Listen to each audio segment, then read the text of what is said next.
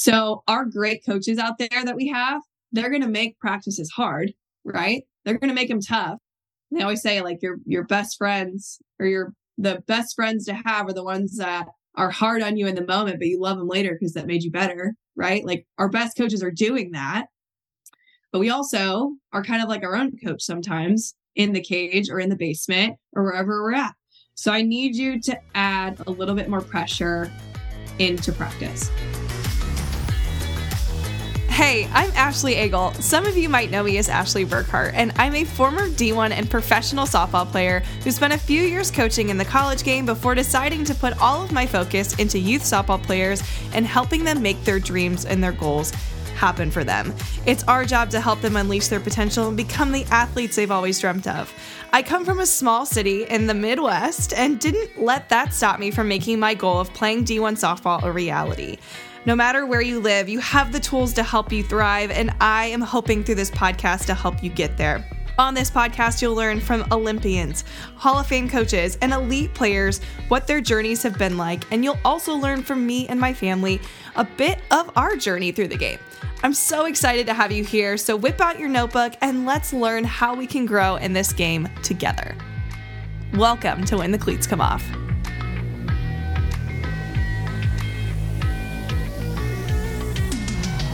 Friends, welcome back to the podcast. So excited to have you here. I am coming off of a call that I just had with my VHA members, and it was so juicy and so good that it was time to just share it with you right away. This episode is going to be about how to consistently add mental toughness to your training. Because many athletes, I hear this all the time, they struggle to take their practices into games. Maybe their practices are great, but then they freeze in games and they're not able to execute. And personally, and through many coaches that I know, we all think the same thing. It's because we think that we've made our practices a little too easy, a little too simple, um, a little too feel good. There's time for feel good swings, but there's really we need to we need to execute under more pressure. So, the greatest coaches that I've met in the game, they plan to make their practices so hard that the games start to feel easy.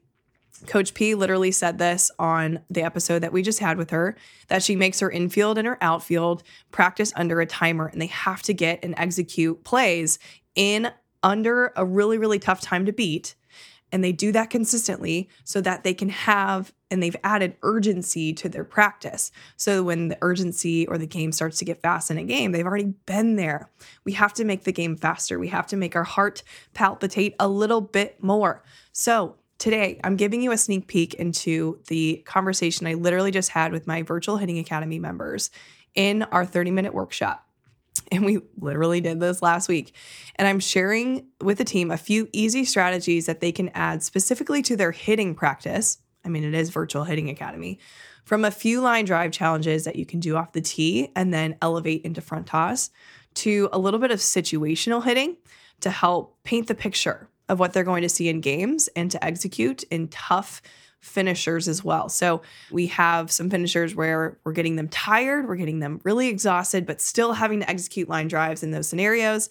So I'm giving them a bunch of scenarios that they can start adding to their own practice and that I advise they add, you know, five minutes, 10 minutes to every single practice that they put in so that we can find ourselves in the last game of a long day or the last game of a long weekend, or in the 10th inning when everybody's exhausted in the heat, still being able to stay even keeled and execute the plan.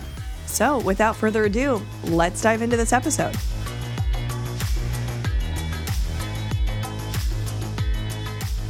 All right, let's go. Let's talk mental toughness. Let's talk different challenges that we can add to our workouts to help make them a little tougher. So, some of these challenges you have seen in some of the hitting workshops that we have done. Um, but a lot of times when we do a workshop, we don't actually think about, like, hey, that's helping me with my mental toughness. But today I'm going to share exactly why we do certain things in our workouts, why I think you should be adding them to especially the end of your workout.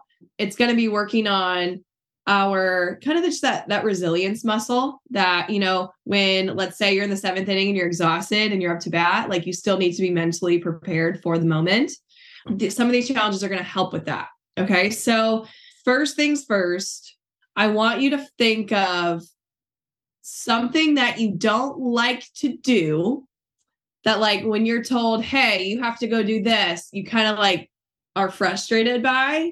For me, it's burpees. I do not like burpees. I hate them actually. For some people, it's push-ups. For some people, it's like a 30 second wall sit, something that like you get aggravated when you're told to do it, but like you're doing it because let's say you didn't rise to the occasion on the challenge or um, you didn't execute when you were supposed to execute, things like that. Does that make sense? Give me your examples in the chat or, or tell me, it doesn't matter. Um, what are the things that like irk you when when you have to go and do it? So for me, it's it's burpees. I just very much dislike them. Some people love them. I don't know. What are your guys' things? Burpees. Presley said burpees. I feel you, girl.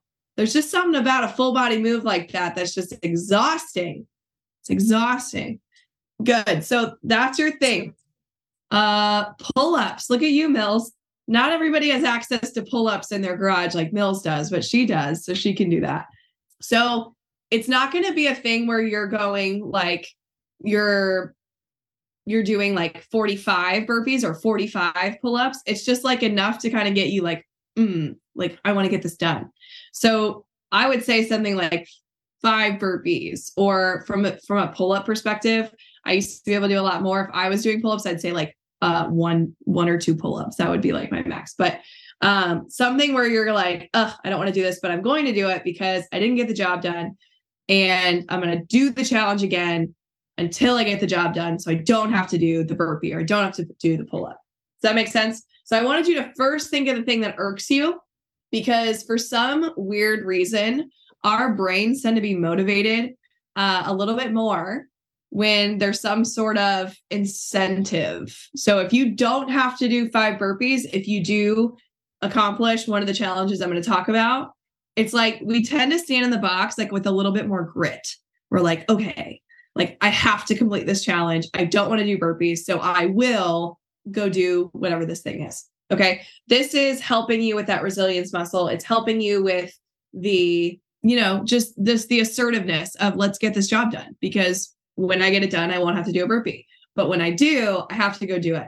So that's where I wanted to kind of start. So think of your thing, write it down, or just have it in your brain. So we're going to start with challenges that you can do off of the tee. Okay. Because a lot of you have, um, you know, you hit from home. This is Virtual Hitting Academy. A lot of you guys hit in your garage or you hit um, at a local barn or you hit in your backyard if you're lucky with great access to things like that. We're going to start with tee work. And we're going to kind of build up to more of that like front toss or machine work. Okay. So this first one I like to do, and we've done this one before, is we're just going to talk about a list of different line drive challenges. Okay. So if you want to like write line drive challenges, we're going to go through a few of them that you can do.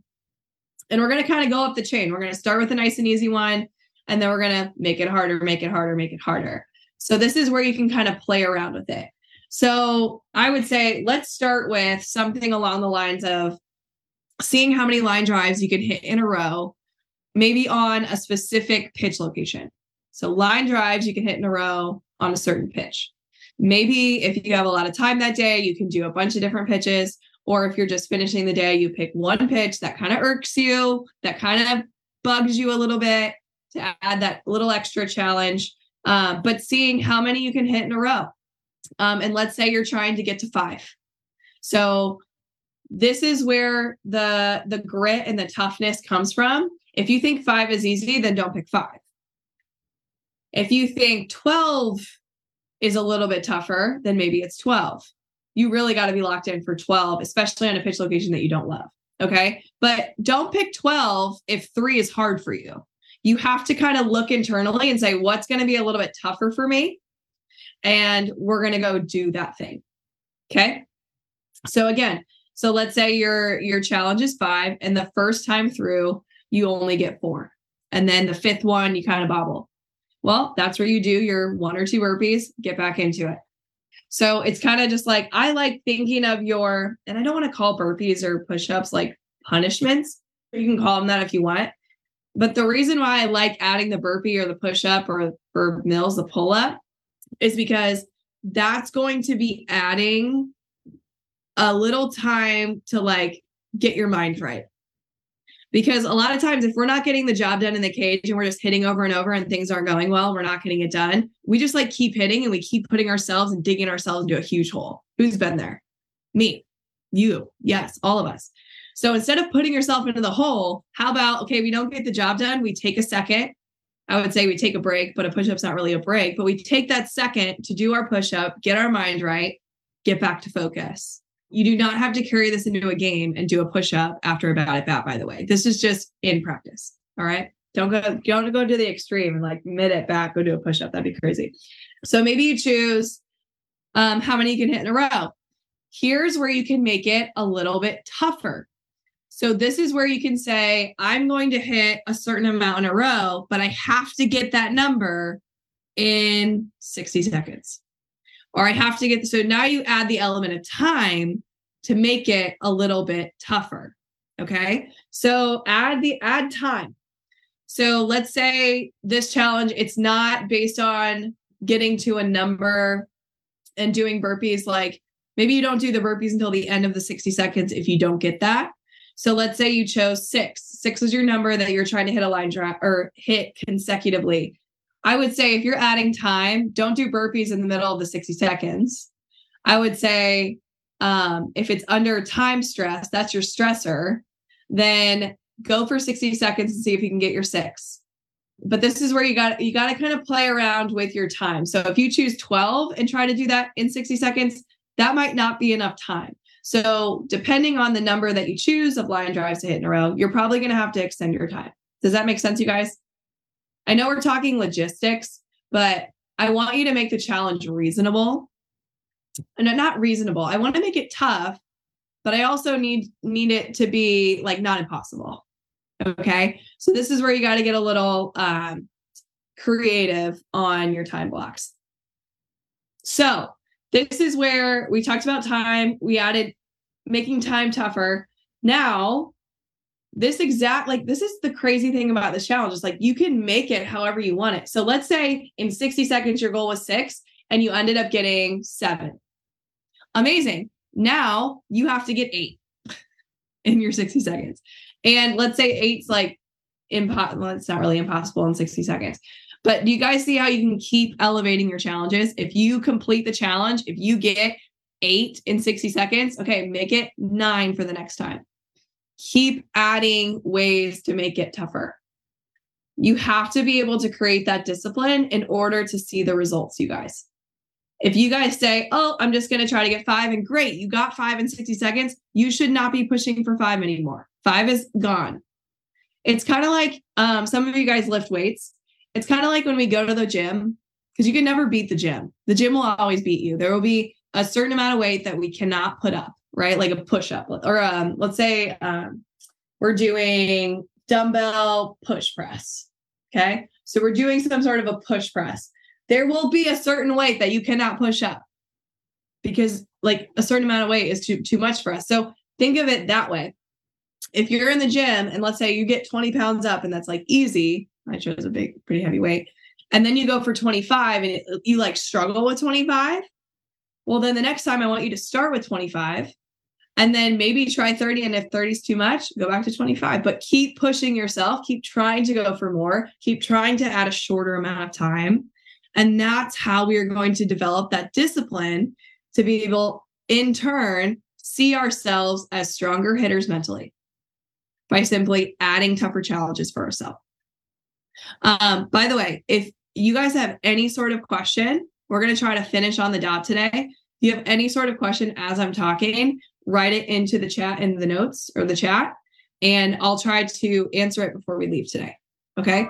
Okay, I'm getting out of my comfort zone once again to tell you about something that I have told you for the past four weeks. And, you know, in my head, I'm like, man, they're probably tired of me talking about this, but I have to talk about it because I am so passionate about it. And if I don't tell you about it and you miss it, I'm going to beat myself up. So, Virtual Hitting Academy, let's talk about it.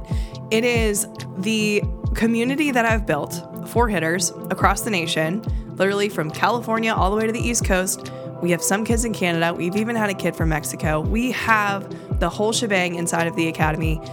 And what is the purpose? The purpose is to be able to give you tools as a hitter to become as strong as you can foundationally. So, feeling good in your swing, your individual swing. I'm not trying to make everybody in Academy have the same swing. No, everybody's different, everybody's unique, but there are qualities of every swing, especially at contact, that you need to know to help make sure you are strong foundationally. So, if you want to develop confidence, that's another element that we spend so much time on. Every single week, we do a workshop. Sometimes we hit and a lot of times we are diving in on the mental skills, the self talk, the belief, the routines, the approaches at the plate, the things that are the intangible intangibles outside of the swing itself. That's where we hone in on mental skills. We do all of this in weekly workshops. We have guest speakers from literally Sue Enquist, who's won tons of national titles. Coach Hutch literally talked with us recently. Oh my gosh, and you guys are actually going to hear a little bit of that on the podcast here in a little bit. We've had Hannah Huseman, who won the World Series. She was their mental skills coordinator. She just won a World Series for the Texas Rangers. She was in talking to the Academy members. The goal is to give you everything and anything that you will need to help become a successful hitter. That is VHA. And VHA is actually getting, surprise, surprise, a little facelift in 2024. I'll be explaining more of that in episodes in weeks to come, but we're getting a facelift and you're not going to want to miss how cool this is going to be. So, you're going to want to be on my waitlist. One, because I'm going to send you so many emails of skills that you can actually start working on from home now. Some of my favorite tools that I love to work with. Basically, I'm going to give you a lot of pieces from VHA in these emails to come with my waitlist. So at least join for those. If you happen to stick around and become part of VHA, even better. But join the waitlist. Literally, there's no obligation. You're just going to get sent value. So why not join the waitlist? So if you head to www.ashleybtraining.com slash waitlist or just head to my website, you'll find it. You can be on the wait list, get all of these punchy emails that'll help you succeed as a hitter, as a hitting coach, whatever it is you want to learn, join the wait list. You're going to want to be there. And I have an exciting reveal on January 1st you're not going to want to miss. All right, enough about the VHA. Let's head back to this really great episode.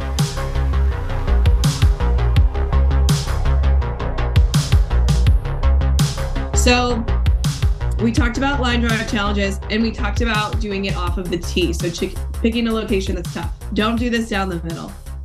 Don't do it down the middle. That's too easy. Find a location that's kind of sticky for you. Um, now, you can take the exact line drive challenges that we just talked about off the tee and do it off of front toss. Okay. So, front toss, give me a raise of hands. Is front toss easier or harder than the tee itself? Easier, raise your hand. Harder, raise your hand. What is harder? Sorry, I did not make that easy to answer. My bad. Front toss is harder than the tee. Who can tell me why? Why is front toss harder than the tee? Pretty simple. Anybody can say it. Why is front toss harder than the tee? Okay, I think it's harder to hit off a front toss because well, I don't know. I'm in between because I really like front toss, but I, I love think, front toss too. But technically, it's harder. Don't overthink it because, um, like it, it's a moving ball, and so there like adjustments as fast. Correct. And like, little easy mistakes are easier to make in front toss than they are on the tee. Exactly. Addie got it as well. She just wrote it at the bottom. Good, Mills.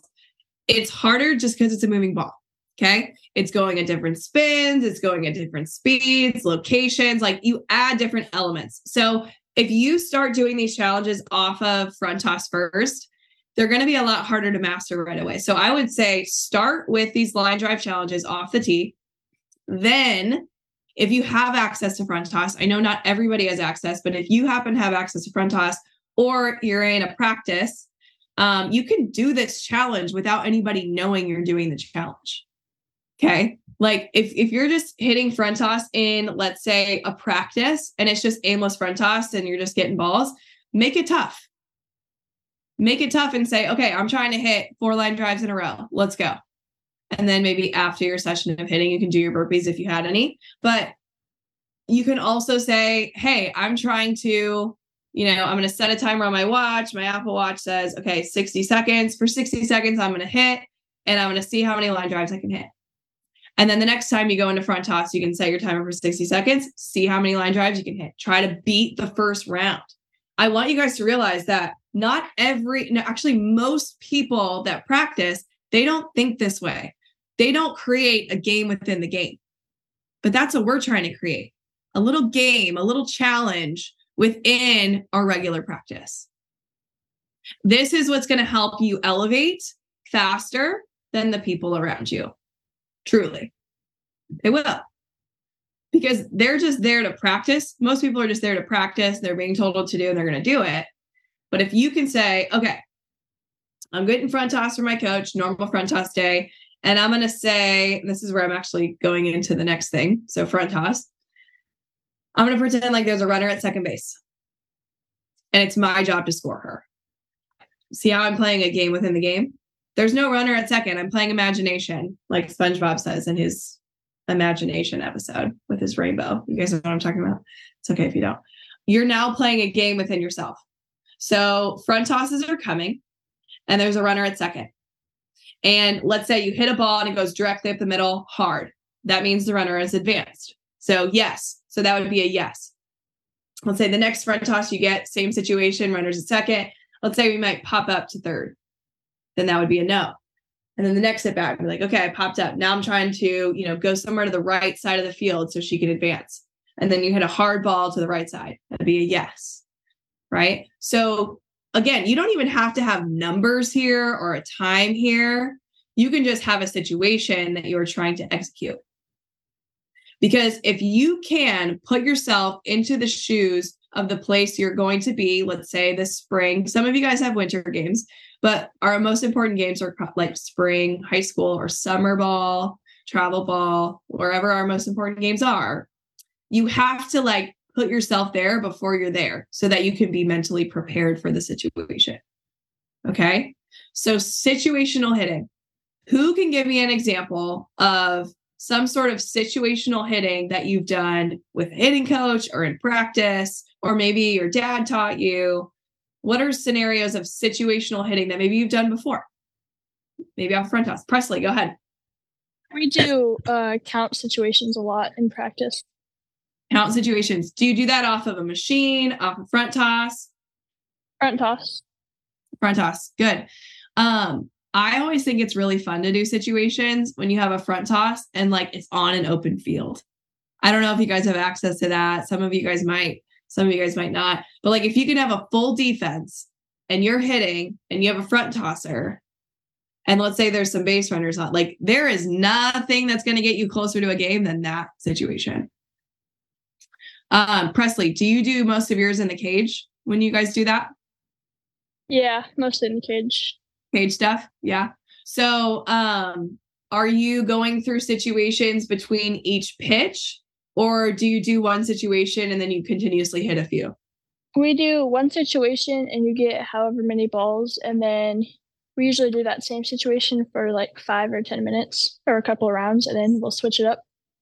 Cool. I really like that. So I like hearing how other people do it too, because you can play with this, you guys. Like, I'm just giving you situations that either I did as a player or now I do with my in person lessons, or actually some of you that I get to work with one on one. But, you know, that is totally beneficial. You can like stay on that situation for a while and like figure out what type of mentality works well for you in that situation. Because if there's a runner at first and then there's nobody on, those are two different situations that require two different mindsets, right? So if there's a runner at first, what could be a mindset that can help you execute what what are you trying to do in that situation? Give me some examples. Tell me tell me what you guys would think in that situation. Runner at first. What do we got? What are our what are our thoughts that that could be helpful in this situation? Um taking the ball to the left side of the field because you want to get that runner advance to second. Okay. So left side of the field. Why not right side? Because that's where the runner's going. I mean, she's coming from first base to second, and mm-hmm. if it it doesn't get past the second baseman, then it's like, yeah, okay. yeah. I'm I only guess- asking that because as a lefty, I'm trying to hit it to the right side because it's easier to pull it, right? Yeah. So I'm thinking hit behind her, but you liked the left side. So are you thinking like third base, five, six hole? That's your good. I like that. I like If- being able to talk about situations because some people have different mindsets and that's totally fine. The whole point is to put yourself in the situation prior to being in the situation. Okay, let's go through an- another example. Runner at third, less than two outs. Somebody other than Mills. Let's let's go through what your mindset's going to be there. I'll give you guys the example of what I say, and then I'll I'll listen to you guys. Um, when I became mostly a power hitter, and again, I'm a lefty, so I think a little differently than a righty here because she's on the other side of the field as me. I was in a place my senior year where I could kind of put the ball where I wanted it. And tell, I'm telling you right now, it took me years to be able to do that. But I was trying to hit a ball deep to the outfield, not over the fence, because I told you guys if I'm trying to put it over the fence, I'm probably going to hit a pop up in the infield. I need something to go to the outfield hard. So as an advanced hitter, you guys, I'm telling you, don't don't think like me in this situation yet, but maybe in the future you can look forward to it. I'm saying I'm trying to hit it deep to the outfield. So my senior year, runner at second, less than two, I'm actually trying to go for a sac fly. So sac fly out to right field or center field, deep enough to let that runner go. So I'm sacrificing myself to let her go. And sometimes when I was like, hey, I'm trying to hit it deep to the outfield, I ended up getting a double or triple. So that mindset worked for me. And I practiced this in practice. When we were doing live hitting off of the field, I would practice that. Um, and I happened to actually, I think I ended up tying for the most sac flies in a season that year. And like, I don't think that's ironic. I think that's because I told myself I wanted to do this and I practiced this that I could execute it. Okay, it looks like somebody else wrote something, so I wanted to look. Um, Addie said, hit it to the right side. That's good. So right side, even if it's in the ground, that's likely, you know, second baseman's really far away. If that runner is pretty quick and is good at decision making, yeah, she could probably score. So something hard to the right side. Good, Addie. So do you guys understand the power of like having a plan in a practice, but like a pressure situation in practice? That's going to help prepare you for the game. We need to add more pressure to practices. We need to add more pressure to workshops that we do on Wednesdays. I told Aaliyah to give you guys a good challenge to wrap next week. So hopefully you can hit with her next week. We need to add more challenges. Okay. This is why I love doing a full challenge day every once in a while. Like I think we did two of them this year were for hitting. It was just challenges. It was like, okay, one challenge after the other. But the whole point is to add more pressure to practice so that our games we're more we're more prepared. Did you guys ever hear this before? Give me a thumbs up if you have. If you practice, or you should make your practice harder than games so that games will feel easier. You guys ever heard that? You understand most of your practice comes from you, right? So, our great coaches out there that we have, they're going to make practices hard, right? They're going to make them tough. They always say like your your best friends or your the best friends to have are the ones that, you know, are hard on you in the moment, but you love them later because that made you better, right? Like our best coaches are doing that. But we also are kind of like our own coach sometimes in the cage or in the basement or wherever we're at. Okay. So I need you to add a little bit more pressure into practice. This last thing I'm going to say, and then we're going to go, this went by really fast, um, is you can also add some sort of element of taking tired swings. What I mean by tired swings are you do some sort of a circuit, which we've done something like this before. But let's say you set a timer for 90 seconds. That's a lot of time. And you're going to alternate. You're going to go three line drives, three burpees, three line drives, three burpees, or you go five hits, five burpees. Doesn't matter. Like you can literally play again. Everybody's different. I'm sure Mills, because she practices military style, is going to choose a number that's outrageous, but like that works for her. If you're a little younger and kind of new to these challenges, I don't want you to do what Mills does. She's just a lot older. She's been through the game in a while, and she also has a cousin who plays D1 softball and has high standards. Anyway, I want you to choose something that'll be tough for you. So for me, if I was if I was to do this, I know that if I set a timer for 60 seconds, and I'm doing three line drives, three burpees, three line drives, th- three burpees, I'm going to be tired by the end. Okay. I would start with that. You guys, three line drives, three burpees for 60 seconds. If that's easy for you, bump it to 90 seconds. If that's easy for you, bump it to more or add more burpees, whatever. Play with it so you know it's going to be hard. Because I literally have butterflies in my stomach and I'm not even about to go do this. But if I'm told, hey, you're about to go do this, I'm going to have butterflies. But who cares? I have to go do it anyway. This is how you can elevate your practice. Taking tired swings like that is going to help you have a good, tough mindset by inning seven.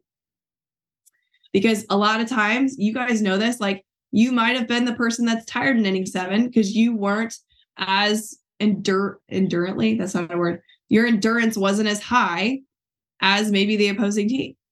You want to have endurance by the seventh inning, by the eighth inning, ninth inning, like practice harder than you play. So you can add some sort of timer and do some swings that by the end you're tired, but you still have to go execute. Okay. That's why I emphasize you're not just hitting three balls, you're trying to hit three line drives. So until you hit three line drives, once you do that, then you do the burpees. So you have to lock in and get it done. Do you guys have any questions about today? How do you feel about this? You excited to kind of add this to your training? You guys went like this really fast. Yes. This is this is how you guys are going to separate yourselves from the pack. Okay? So, I'm going to recommend after every single training you do, whether it's in your basement, whether it's, you know, at your practice, let's say it's like a nice easy practice, you're like, "Eh, no, I want to get a little bit more out of it." Add this. Add one of these elements. Okay? And nobody has to know. Just be you and yourself. Because at the end of the day, it's us versus ourselves most of the time in the box. You guys know this. And I want you guys to come out on top. I didn't get to share this with the team, but when I was coaching at Notre Dame, we had an entire cage that throughout the whole season, every single practice, they had to go into this cage with, I would call it the impossible rise ball machine. It was ridiculous how much this rise ball moved. Probably, I would say like two feet. Like it was insane how much it rose. And the girls struggled with this challenge and they were they were given this challenge every single day without question. They were going to do this. And what i loved about it is that you know throughout the whole fall i'm like feeling bad for them because they're swinging and missing they're getting frustrated. Some athletes are literally crying because they can't figure it out. And we've all been there right? We've been given a challenge we can't figure it out and we don't know what to do. But they are literally given this challenge every single day in the cage. And what I love about it is that they're given the challenge and they have to go fight their fear. They hate it. They hate this machine, but they're fighting their fears every single day. And all of a sudden, you know, fall is happening. They're not even touching it. The end of winter, they're actually touching the ball. They're not making solid contact yet, but they're touching it. And then by spring, by January, going into season, they're figuring out how to hit it. And it's amazing because that machine is harder than any rise ball they're going to see all season. But when they are given a rise ball, they're actually leveling them out so much more in season because they worked so hard to figure out what it takes to actually conquer this machine. So, this goes along with the entire conversation today about make your practices harder. So, in games, it's like it's a piece of cake. That girl that's throwing a rise ball and it's moving a lot, well, it's not moving more than the machine. They feel better about that situation now that they're there. Make that happen with different elements of your game, of your practices. You will be so proud, so proud of how you show up in games. The goal is to make our training as realistic to games as we can. So let's start with this. If you enjoyed this episode, if you know you're going to want to refer to it, share it with a friend, but save it so that whenever you need a little inspiration to do hard things, go listen to this episode because without consistently doing hard things, we won't become as mentally strong as we possibly can. All right, if you enjoyed this episode of When the Cleats Come Off, please share it with a friend, or even better, share it with a friend and leave us a review. It's the easiest way you can promote the podcast. And go ahead to our new When the Cleats Come Off Facebook community. There's so many people in there sharing their favorite moments from each episode. You're definitely going to want to be in there. And especially because if you're listening still, I have a huge announcement coming in next week's episode. So that's December 27th. I am sharing an announcement that's been on my heart for a long time. And you're going to want to, one, listen to that episode because that's where I'm actually sharing it for the first time. And two, if you go into the When the Cleats Come Off community on Facebook, you're going to see all the details of how exciting this news is. You can find that link to the community on the show notes. Thank you so much for your support of the podcast. I'm so excited to create more episodes like this one for you.